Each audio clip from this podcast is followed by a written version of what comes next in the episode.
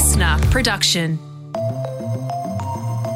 Hello, welcome to the briefing. It's Tuesday, the 20th of July. Tom Tilley with you, joined by Annika Smethurst. Morning, Tom. In today's briefing, the US intelligence report into UFOs, or as they call them, unidentified aerial phenomena.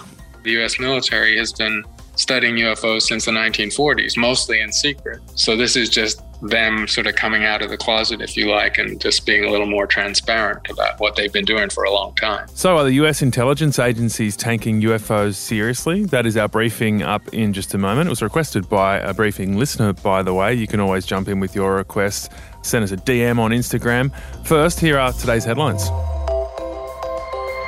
Victorian Premier Daniel Andrews will today reveal how long the state's lockdown will last after extending it beyond those initial five days. This lockdown will be on only for as long as it needs to be, but I don't want a situation where we fail to end these chains of transmission only to open and then be closed again.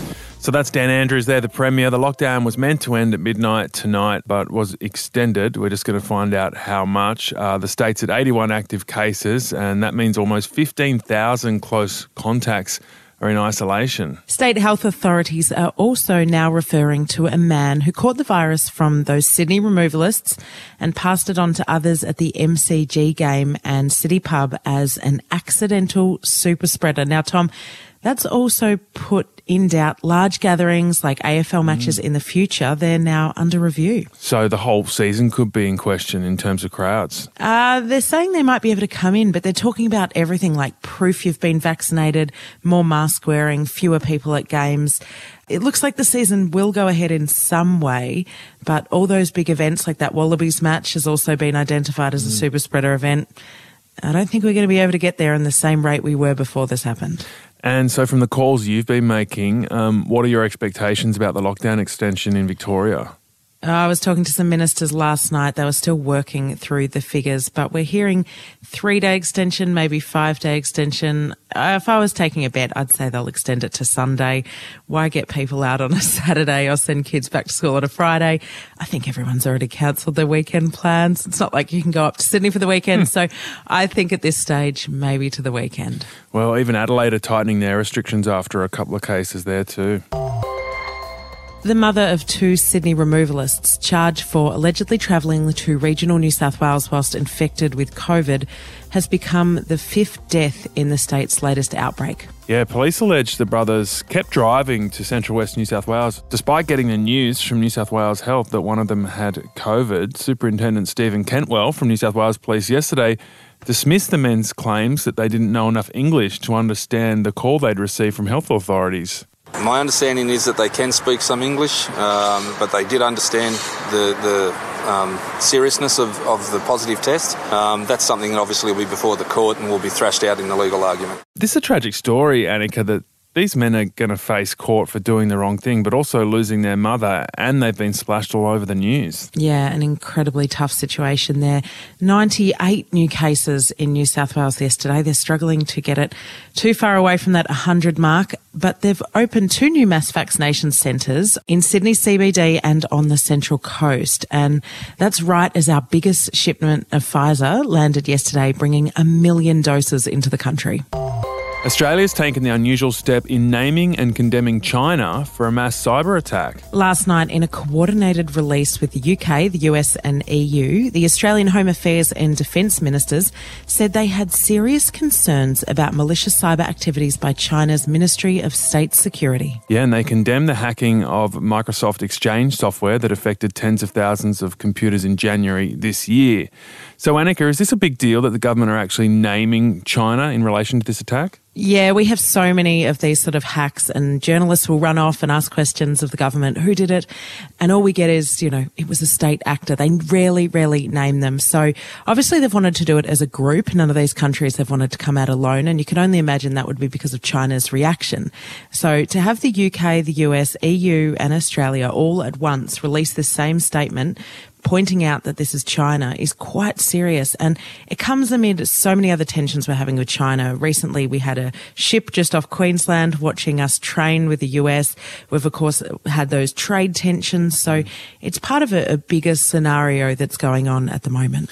And I think people might be happy to see that we did it alongside our allies instead of leading the charge and, you know, potentially copying even more punishment in our exports. Yeah, I don't know how much that will actually make a difference. You know, we did call for that uh, investigation into the coronavirus, but a lot of other countries joined us and we copped the blame there. So it'll be interesting to see how they react to this one.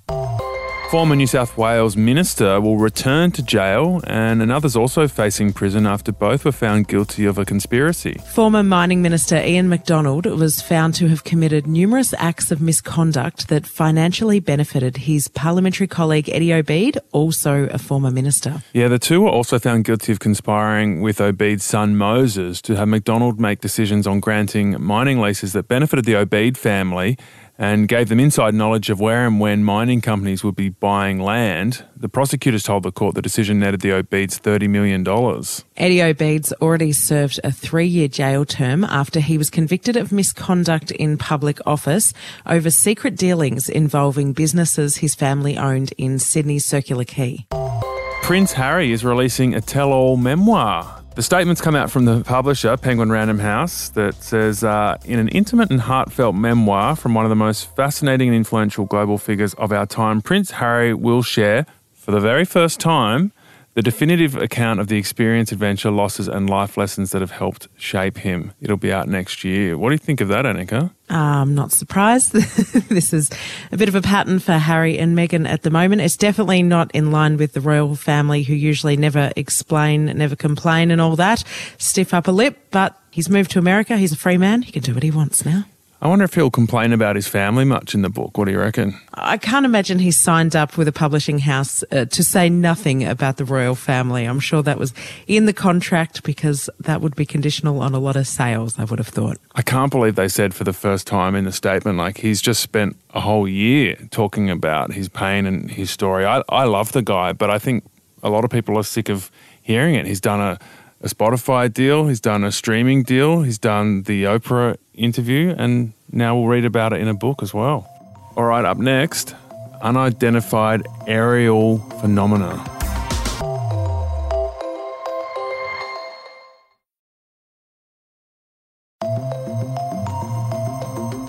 Well, today's briefing is going a little bit X Files.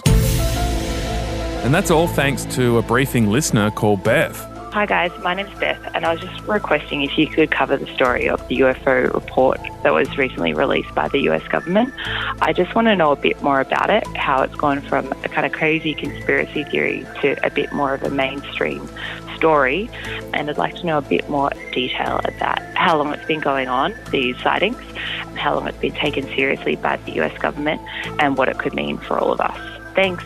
Well, thank you, Beth. It's a great suggestion. It's actually something that had caught our attention too, Annika. Yeah, and as Beth says, on June 25, the US Director of National Intelligence did put out a report on UFOs. They called them something slightly different, though. The report was titled Preliminary Assessment Unidentified Aerial Phenomena. It looked at 144 sightings and follows on from a move by the Department of Defence in April last year to declassify three UAP videos taken by naval pilots. Roger. There's a whole fleet of them. Look on the ASA. My gosh. Look at that thing, dude. So those videos got a lot of attention, understandably. This is Barack Obama responding to a question about them on James Corden's show. Uh, there's footage and records of objects in the skies that we don't know exactly what they are. So let's see what this report revealed about those objects in the skies that we don't know exactly what they are. Uh, professor Chris Impey is a professor in astronomy at the University of Arizona. He's uh, an author and the former vice president of the American Astronomical Society. Chris, you're a professor and you've written extensively on the search for life. Have you ever seen a UFO? Never have. I've talked to people who have. I get lots of emails and videos sent to me, but I've never seen one. And when we talk about unidentified flying objects, what are we talking about here? Is it anything you could see in the sky that doesn't have an explanation?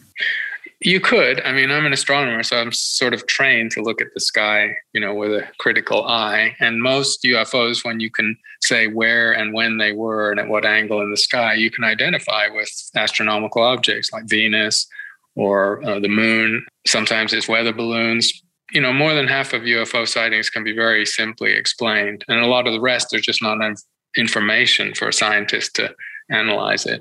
So this report has really got people's attention. I mean, the fact that it came from the Director of National Intelligence that they're even looking into UFO sightings or UAP as they called them. How did this report come about? Well, uh, Congress essentially told them to make a report. So there have been senior people in Congress like Harry Reid, the former Democratic Majority Leader going back decades, and more recently Marco Rubio, who was the one who asked for this report there have been people in Congress who've been interested in this and have been following it. Now, of course, the military, the US military, has been studying UFOs since the 1940s, mostly in secret. So this is just them sort of coming out of the closet, if you like, and just being a little more transparent about what they've been doing for a long time. Interestingly, the report doesn't call them UFOs. They've changed it to UAPs, as Tom just said. So, what was the reason behind that? And is it just about giving it a little bit more I guess, credentials? Yeah, I, I think rather than giving it more credentials, it was extricating it from the sort of miasma of uh, baggage associated with UFOs. Because UFOs are not just UFOs, unidentified flying objects, they're looped into the conspiracy theories and to crop circles and alien abductions. And I think they just wanted to hit a reset on that by picking a new acronym. So, broadly, what did the report find? Really disappointing. Nine pages, you know, cost $22 million. I was thinking, not oh. very good bang for the buck. So they studied 144 sightings, mostly by Navy pilots over 12, 15 year period. Only one could be positively identified, and that was a slowly deflating weather balloon. And that was my feeling metaphorically reading the report, just a slow deflation. Of, oh my goodness, this is a disappointment. This is an anticlimax. And the rest, they just definitively don't categorize. They don't have enough information. They did talk about sensor errors. And if you scan the report, the word alien or extraterrestrial, and of course UFO, they don't appear anywhere in the report. So they stay well clear of that. So they don't give any indication of whether there's any extraterrestrial involvement? They don't give any positive sign of that. They don't you know, they don't give oxygen to that hypothesis, if you like. The reason this came from the director of national intelligence is because of the national security implication. If, for example, some of these were a foreign adversary of the United States, you know, sort of hypersonic drone technology of the Chinese or the Russians, that's a concern, as is the concern that these things are being seen by Navy pilots rather too frequently. You know, their incursions into American airspace or their possible hazards for Navy pilots. So that's why the national security threat is taken seriously, then that's why this report really came about. So it tried to classify these 144 semi recent sightings into different sort of areas of what they could be. And that could be debris like plastic bags or an mm-hmm. atmospheric phenomenon. So they managed to do that with all bar one incident. What do we know about the one unexplained incident that didn't fit into one of these categories? Um, well, yeah, and one of their categories, of course, was other, which is mm. a wonderfully descriptive and evocative term. It means you don't know, you don't have a clue. I think the one that you're talking about, and, and many of the 144, they just don't have very much data. They were told by Congress to go back and do your homework, come back in three months and figure out a way to get better, more consistent data, and also overcome the squeamishness that military personnel have on reporting these sightings because they really do want to know if there's threats out there. That's important to them to know it. About 50% of Americans believe in UFOs. So do you think inconclusive findings like that will actually fuel the interest in UFOs? No, I think it's it's really inconclusive because and people will retreat to their corners. I mean, the people who've always liked conspiracy theories and are sure the government, the U.S. government, knows more than they're letting on, they'll continue to believe that.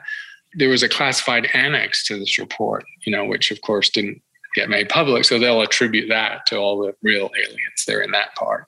So people will just continue to believe what they want to believe, and fifty percent of the country obviously thinks we're being visited by aliens, and so this report won't sway them one way or the other. They already made up their minds. On the scientists on the other side, who are skeptics, they don't have anything to change their minds because there's just no data in the report.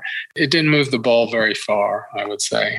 So, is there anything juicy in that classified annex that you're talking about? Do you think? You know, it's of course hard to tell because I'm I don't mm. have security clearance.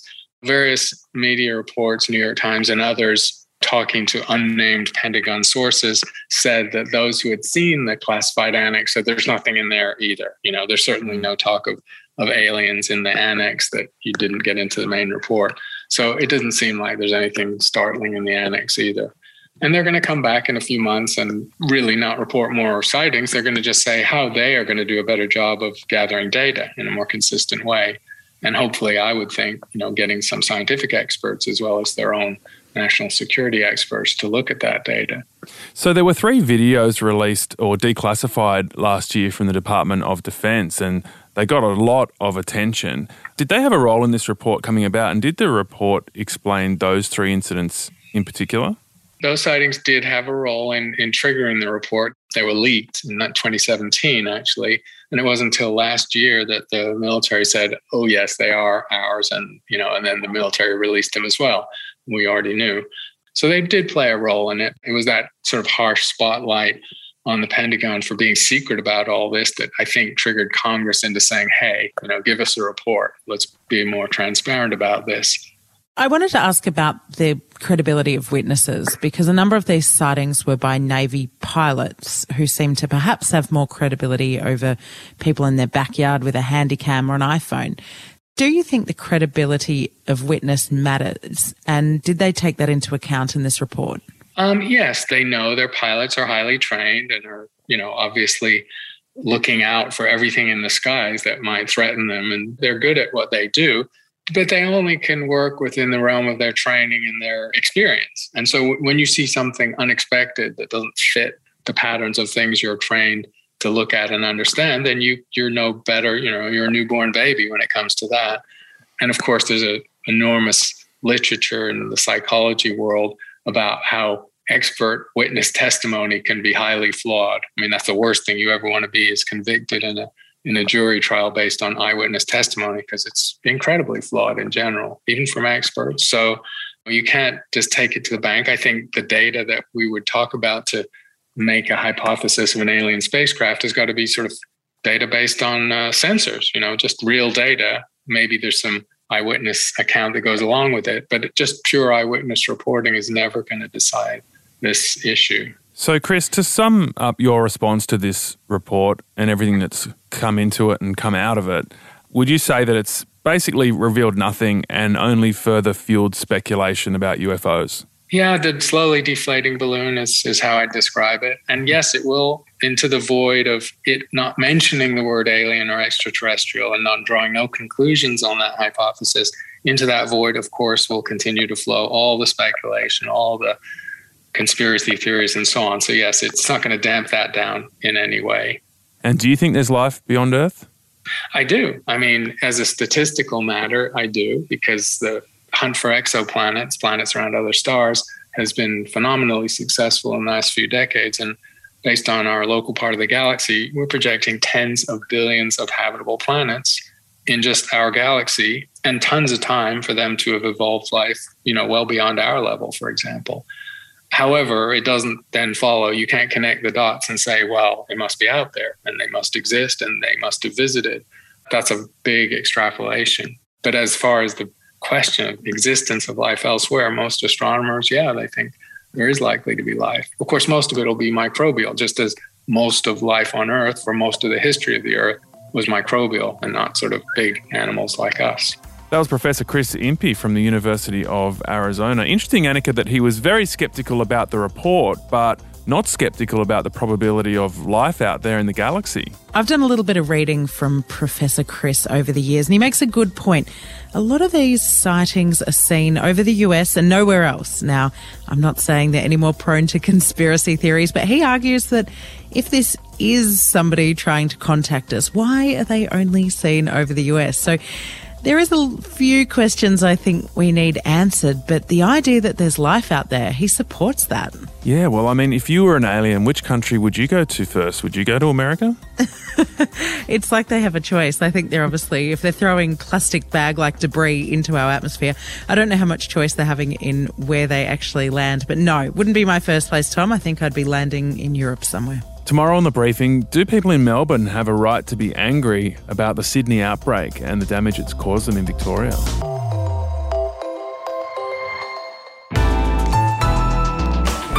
Listener.